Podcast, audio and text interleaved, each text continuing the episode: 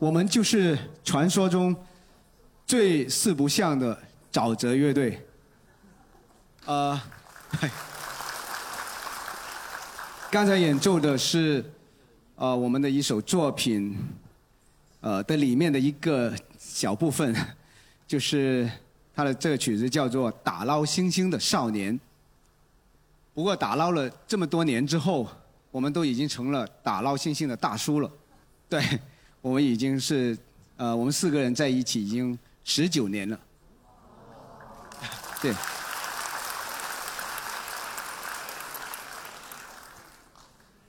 我叫海亮，我不是歌手。对，我们乐队里没有一个主唱这样的角色，因为我们玩的主要是器乐，也就是呃大家通常说的纯音乐。有一次在某个颁奖礼，呃我们做嘉宾，已经演出了大半场，那还有人发微博说：“哎，这个乐队搞什么搞？调音调了大半天还没有开始表演。”是，看来就是很多人不习惯，音乐是可以没有唱的。你怎么看贝多芬、莫扎特呢？在古典音乐里面，其实很多最优秀、最伟大的作品，它都是器乐。即使在我们中国古代，它也是有着很深厚的器乐传传统。比方数以千计的古琴曲，都是独奏的。我想大概。就是音乐就等于呃唱歌，应该是流行音乐兴起之后的一种带来的错觉。但是器乐呢，确实这个虽然很贴切，但是如果拿来介绍沼泽的音乐的话，还是呃不够具体。不过呃，更多的人开始把沼泽归类为后摇，后摇滚就是其实它有两种，呃。一个广义的，一个狭义的。狭义的就是我们经常听的 “explosions in the sky”，就是这类，就是吉他噔噔噔噔，啪嗒嗒嗒嗒嗒，就是这样，就是这种。呃，它有一个已已经有一个范本，然后，但是它广义的也是最初的定义。其实，它就是怎么说？简单说就是，呃，你看上去一个摇滚乐队，像摇滚乐队，拿着摇滚的乐器，但他们玩的不是摇滚的音乐。往往是对摇呃传统摇滚的一种颠覆和一种重构，呃借助很多其他的风格的一种呃那个手法，比方电子啊、爵士啊，还有古典乐啊这样。然后它是一个很开放的一种全新的体系。如果这样说，就是沼泽，呃称之为后摇，我觉得还是对蛮有道理的。不过其实我们当初也不知道后摇是啥东西。没听说过，因为大概是呃零四零五年的时候，我们开始就尝试做一些就更多的器乐的表达啦，更多氛围化的那种呃堆叠，然后我们自己以为自己是在做呃类似电影 soundtrack 的那种东西，但是除了像《憧憬之船》啦、《变形记》等，就少数的几首。呃，很多都没有来得及去正式录音收录进我们的专辑里，只在现场玩过。可能一些老乐迷可能会比较清楚，因为很快我们又找到了一个新的路子，路子，也是一个很奇怪的方向，就是古琴和摇滚的融合，将中国传统的音乐美学和现代的摇滚乐。去融合在一起，然后将传统的乐器把它当代化，这是我一个分量很重的一个梦想。其实这得从我爸爸说起，因为他年轻的时候在一个小县城的文艺宣传队里面吹过笛子跟箫，他很爱民乐，但是他几乎没有教过我任何的音乐知识。因为他也不支持我搞音乐，但是有时候影响是会潜移默化的。我也慢慢的爱上了民乐，而在传统乐器里面，我最爱的是古琴。我很想把古琴用在摇滚上面，但是先前我是有很多疑虑的，因为古琴跟摇滚太不一样。你看古琴它是宁静淡雅的，但摇滚通常它都很激烈、狂野，就像冰与火不相容，而且也没有什么蓝本可以参考。再说，其实还有一个。技术上的大难题就是拾音。你看古琴，它的声音很小，就这个问题已经很头疼。我就老是在那想怎么办呢？怎么办？然后终于在呃大概零五年到呃零五年末到零六年初的某一天，我忽然间就想通了。哎，光琢磨是没用的。对，我觉得你不去尝试，不碰点钉钉子。只能原地踏步，什么都不用想，先把事情做了，就这样，我们搞砸了很多场演出。对，通常大部分情况是，古琴的声音，呃，被其他的乐器完全淹淹没了，因为那个吉他、贝斯、鼓啊，这摇滚乐器，它非常霸道，那个声音一起来就像排山倒海似的。有时候即使我们做的很好，呃，在彩排的时候好好的。但到演出，他还是会忽然间，然后不断啸叫，就变成一场灾难。但是路子还是这样慢慢的走了出来。我自己试过改装我的古琴，本来是一个传统古琴，我去改装，也试过找一些呃师傅或者别的厂子啊去帮忙改。然后慢慢的做了很多个版本，终于有了现在这个我比较满意的电古琴。呃，这个琴是成都的一个师傅啊帮我做的，他开了一个厂子，专门做一些呃就是电声版的民乐器。不过电古琴呢，他说主要就是卖给我，因为因为很少人帮衬这个。我选择这个古琴呢，其实，呃，除了这个刚才说的对中国传统文化的眷恋啊也好，或者对古琴本身的那个热爱，其实还有很多原因。比方它有很多独特的魅力，呃，比方它的时空感很强，它有一些我可以演示一下，比方它的按呃，它的它的散音，它的散音啊，就是空弦音，因为本身琴呢。它的长度弦长比较长，所以它的振动很充分。你看，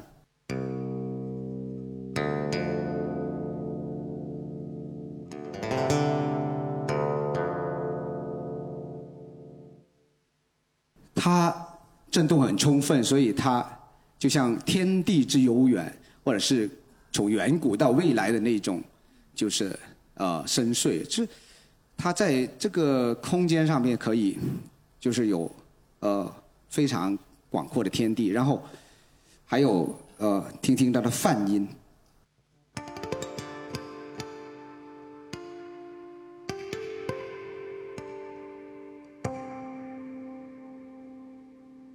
它很细碎，很晶莹。我觉得它就是一种微观世界的尺度，所以然后再加上这个暗音。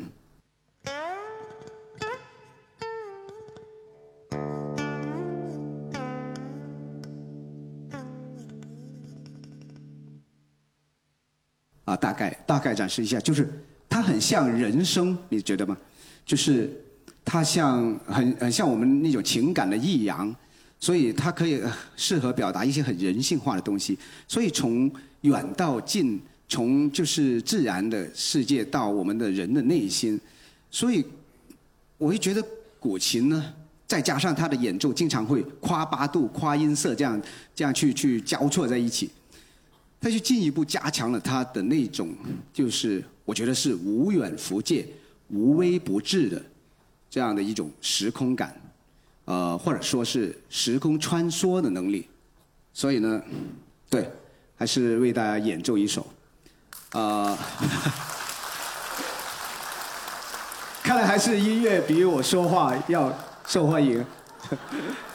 对，接下来这首是。呃，它是来自一九一一的选段，因为一九一一这个曲子它整首是有一个小时的长度，所以呢时间关系，通常我们只能演奏一部分。这次为大家演奏呃他的第一乐章，谢谢。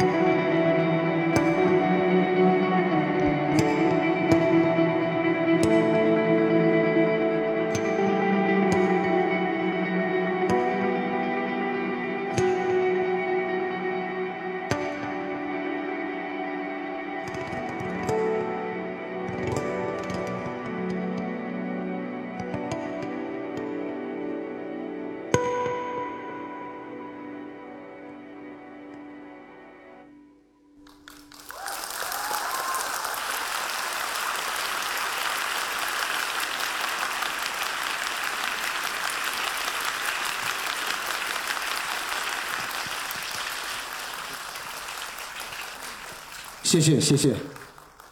呃，大概听了这个曲子会有什么感受？是吧？还有呢？还是生命在流动。哦，还有呢？，OK，真的。呃，会不会有一些特别的不，就是想象有一些东西啊？哦，OK，好特别。对，其实呃，当一九一就是发布的时候，我们也看到网上其实呃讨论也很多，有很多不同的呃留言，比方呃有些人会根据一九一这个标题，他会。就是说，哎呀，我感受到的是历史的追怀啊，国家兴亡啊之类。然后有的人呢，会因为古琴的因素，他就，呃，可能他就立刻就会说，哎，听到山水啊，听到江湖。然后还有个朋友，他说他听到的是自己的青春成长史。对，就各种各样。有一个呃乐友，他是这样说的，他说听着听着我，呃，似乎看到的是一个。古代女子的曼妙舞蹈，对，但立刻就有一个人驳斥他，就说错了错了，这个一九一一是写辛亥革命了，然后，对，他还一条一条的，就是把每一个段落对应哪一个历史事件，他说写出来，而且是用呃四言诗来写的，哇，好厉害，但是我。因为我本来还是想潜水去看看看他的评论，但是现在忍不住拔刀相助。我说：“哎，其实，哎，兄弟，这个没有什么对错。因为我觉得，器乐曲的，就是好玩的地方，就是它可以，呃，有很大的一个自由的想象空间。呃，其实我甚至看到在 YouTube 上面看到国外有一个影人。”他拍了一段黑白的默片，就是配上一九一一的音乐，那，然后，那个影片里面就是，基本上就是两个裸体的女的在那里缠绵。其实其实我也 也没有看得懂他说什么，是不是同志之爱或者其他的，呃，或者性的解放或者怎么样，我我不知道，就是看没看懂，但是。我在惊讶之余，我又换了一个角度去想，嗯，对，没错，其实器乐曲应该可以，他就是经过听者聆听之后，加上自己的想象，其实是一种再创作，它可以有一些很个人的呃理解。音乐，我觉得啊，它从发布的那一天起，它就已经是一个独立的生命。有时候可能大家很习惯从标题去寻找。呃，如果有歌词，大家就更方便了，是吧？他说我想哭，你就哎呀，我我想哭，对。然后没有的话，就一器乐曲，但标题大家也会寻找在蛛丝蛛丝马迹。其实我觉得器乐曲，呃，我们给它起一个名字，并不是希望绑定了那个主题，因为音乐它本身是独立的，我们能起个名字，其实不能影响它的独立性，只是有点类似于父母生了个孩子，对。就给他起个名字，对于一个出生孩子的一种期许吧。然后该干嘛还是干嘛，对吧？他有自己的人生，自己的路，他会和遇到的不同的人去产生各种呃新的互动，有他的人生。就像我们中国的古人嵇康，他曾经有一个经典的立论，就说呃生无哀乐论。我其实部分认同，呃音乐本身它是没有所谓哀乐的。但是吧，它因为它自身的那种物理声学的那个特点或者运动，它其实会跟我们的人的心理有一种同构，就是呃会引起一些相关的这种呃连锁，就是触发的一种反应。因为声音的强弱、长短，呃，还有就是它之间互相的组合啊，呃，就是呃变化啊这些，它会。跟我们人的那个情绪、情感的那种变化，或者是意识的流动啊，都有相似之处。它可以模拟，然后或者唤起类似的感受。特别如果对自然环境也是，它拟声拟态也会让我们就是呃联想到相关的那些呃环境啊、啊氛围啊这样子。所以呢，对它就是一个很独特的一种艺术。其实，呃，音乐的起源是很难去考证，但是我相信啊，那个职业音乐多半应该是起源于巫术，就是巫师，呃，用音乐来就对人们进行催眠，因为人。就基本上是用两种呃感官去认知世界的，就是一个视觉跟一个听觉，这是主要的两个感官。然后我们对视觉是很信任的，因为所谓的就是眼见为实嘛。但是我们对听觉呢，就有点将信将疑了。比方你半夜听到一个声音，哇，哇，是不是有鬼啊？你就会冒冷汗，对吧？因为你不确定，它是很不具象的，它会引发很多很多的联想。所以说，音乐是有魔力的，这句话是没有错的。然后，对器乐，它就更是一种更纯粹的音乐，因为它摆脱了那个啊文字，没有了那种语义的限制，所以它会有更呃多的可能性，更广的那种想象的空间。其实人声，我觉得它也可以作为呃一种乐器，呃，比方 s i g a r o s 大家都知道，冰岛的一个乐队，他就自创了一种语言拿来唱歌，但没人听得懂，对他可能就希望别人听不懂。然后还有一个 Mogwai，他有一首曲子我也是挺喜欢的，叫 Hunted by a Freak，呃，他呢就是用一种呃 vocal 的。这样的效果器把人声，呃，调变成一种类似合成器的声音，就是削弱它原先的那种亲切感，但是，呃，它会变得更扭曲和更疏离，但是它又自带一种，就是能够迅速被人类感知的那种伤感的呃情绪，大家听一听。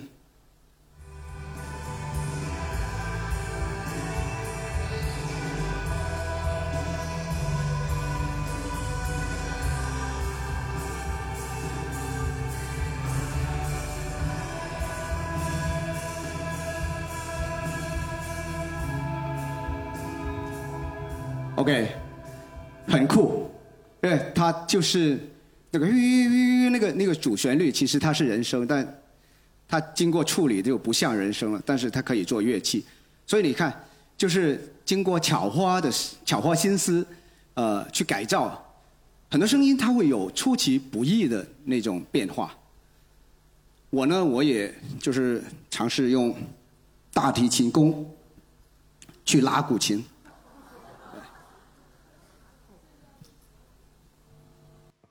对，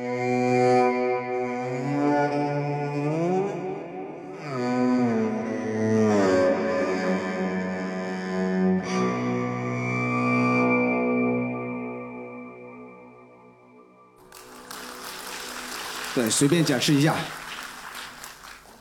我应该是全世界第一个这样胡闹的人。也是，但是就说有些古琴论坛就。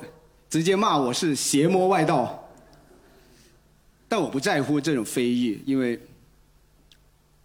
我始终觉得啊，这个道理很简单。如果他那个声音是好听的，他可以演奏动人的音乐，那他就是好的，没有所谓对错。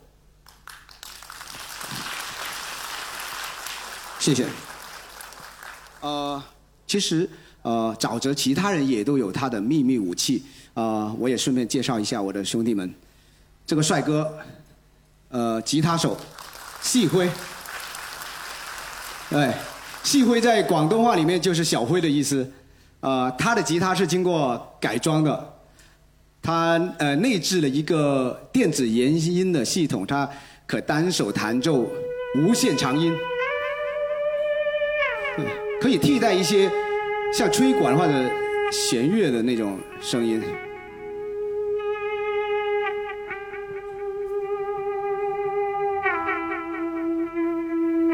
对，然后对，然后贝斯手阿来，他的贝斯是一个五弦贝斯，贝斯呃，它特别之处呢，就是我们加了一条呃高音弦，所以他可以弹奏像吉他一样去演演绎一些很丰富的和声呃肢体。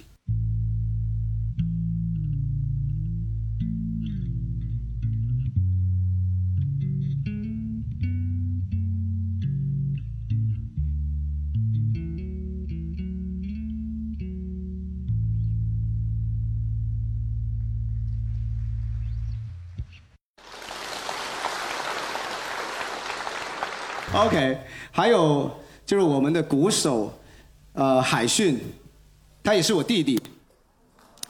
啊，对，谢谢。他呢，就是把一个中片琴一种呃旋旋律性的打击乐，就是呃跟套鼓组合在一起演奏，呃，然后他自己的鼓呢也是很有自己的特点。呃，比方他会放松那个军鼓的沙沙袋来演奏，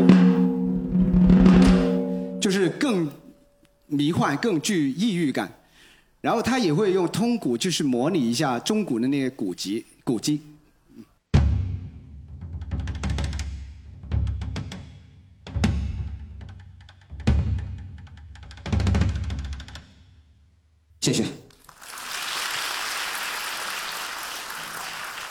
是的，哦，就类似种种，还有很多，一下子说不完。所有这些其实就是沼泽声音里面的秘密。说了，大家就以后可能在听沼泽的音乐，就会有别一番的感受。然后我们不断努力去做很多这样的尝试呢，也是希望尽量丰富我们自己的音乐语言，增加一些表达的多样化。或者是就是给我们的音乐带来更多的可能性，摇滚也好，后摇滚也罢，我们最有共鸣的就是其中一点，对于创新精神的推崇。最近有我们的一个乐友，他评论说，倘若竹林七贤是当代人，啊，应该也会组建一支像沼泽这样的乐队吧。我深以为是。对，至少他们不会是食古不化的迂夫子，多半他们会有更多石破天惊的创意。回到我们一开头，呃，我们提到我我有提到，就是说我们其实在一起四个人已经有十九年了，呃，但是呢，我会会发现还有太多的领域需要我们去学习去探索。也还有太多的想法，就是需要我们去尝试和实现。对于我们来说，其实一切才刚刚开始。送上最后一首曲子，啊，沉醉不知处。谢谢。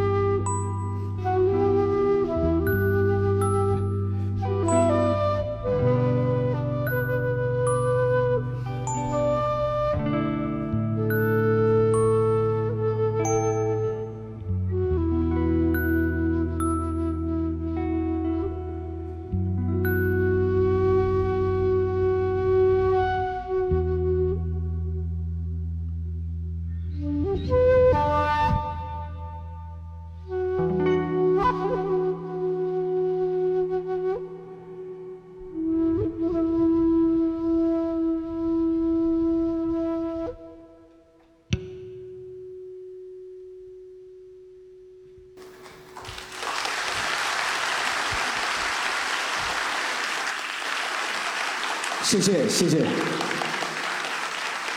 我们是沼泽。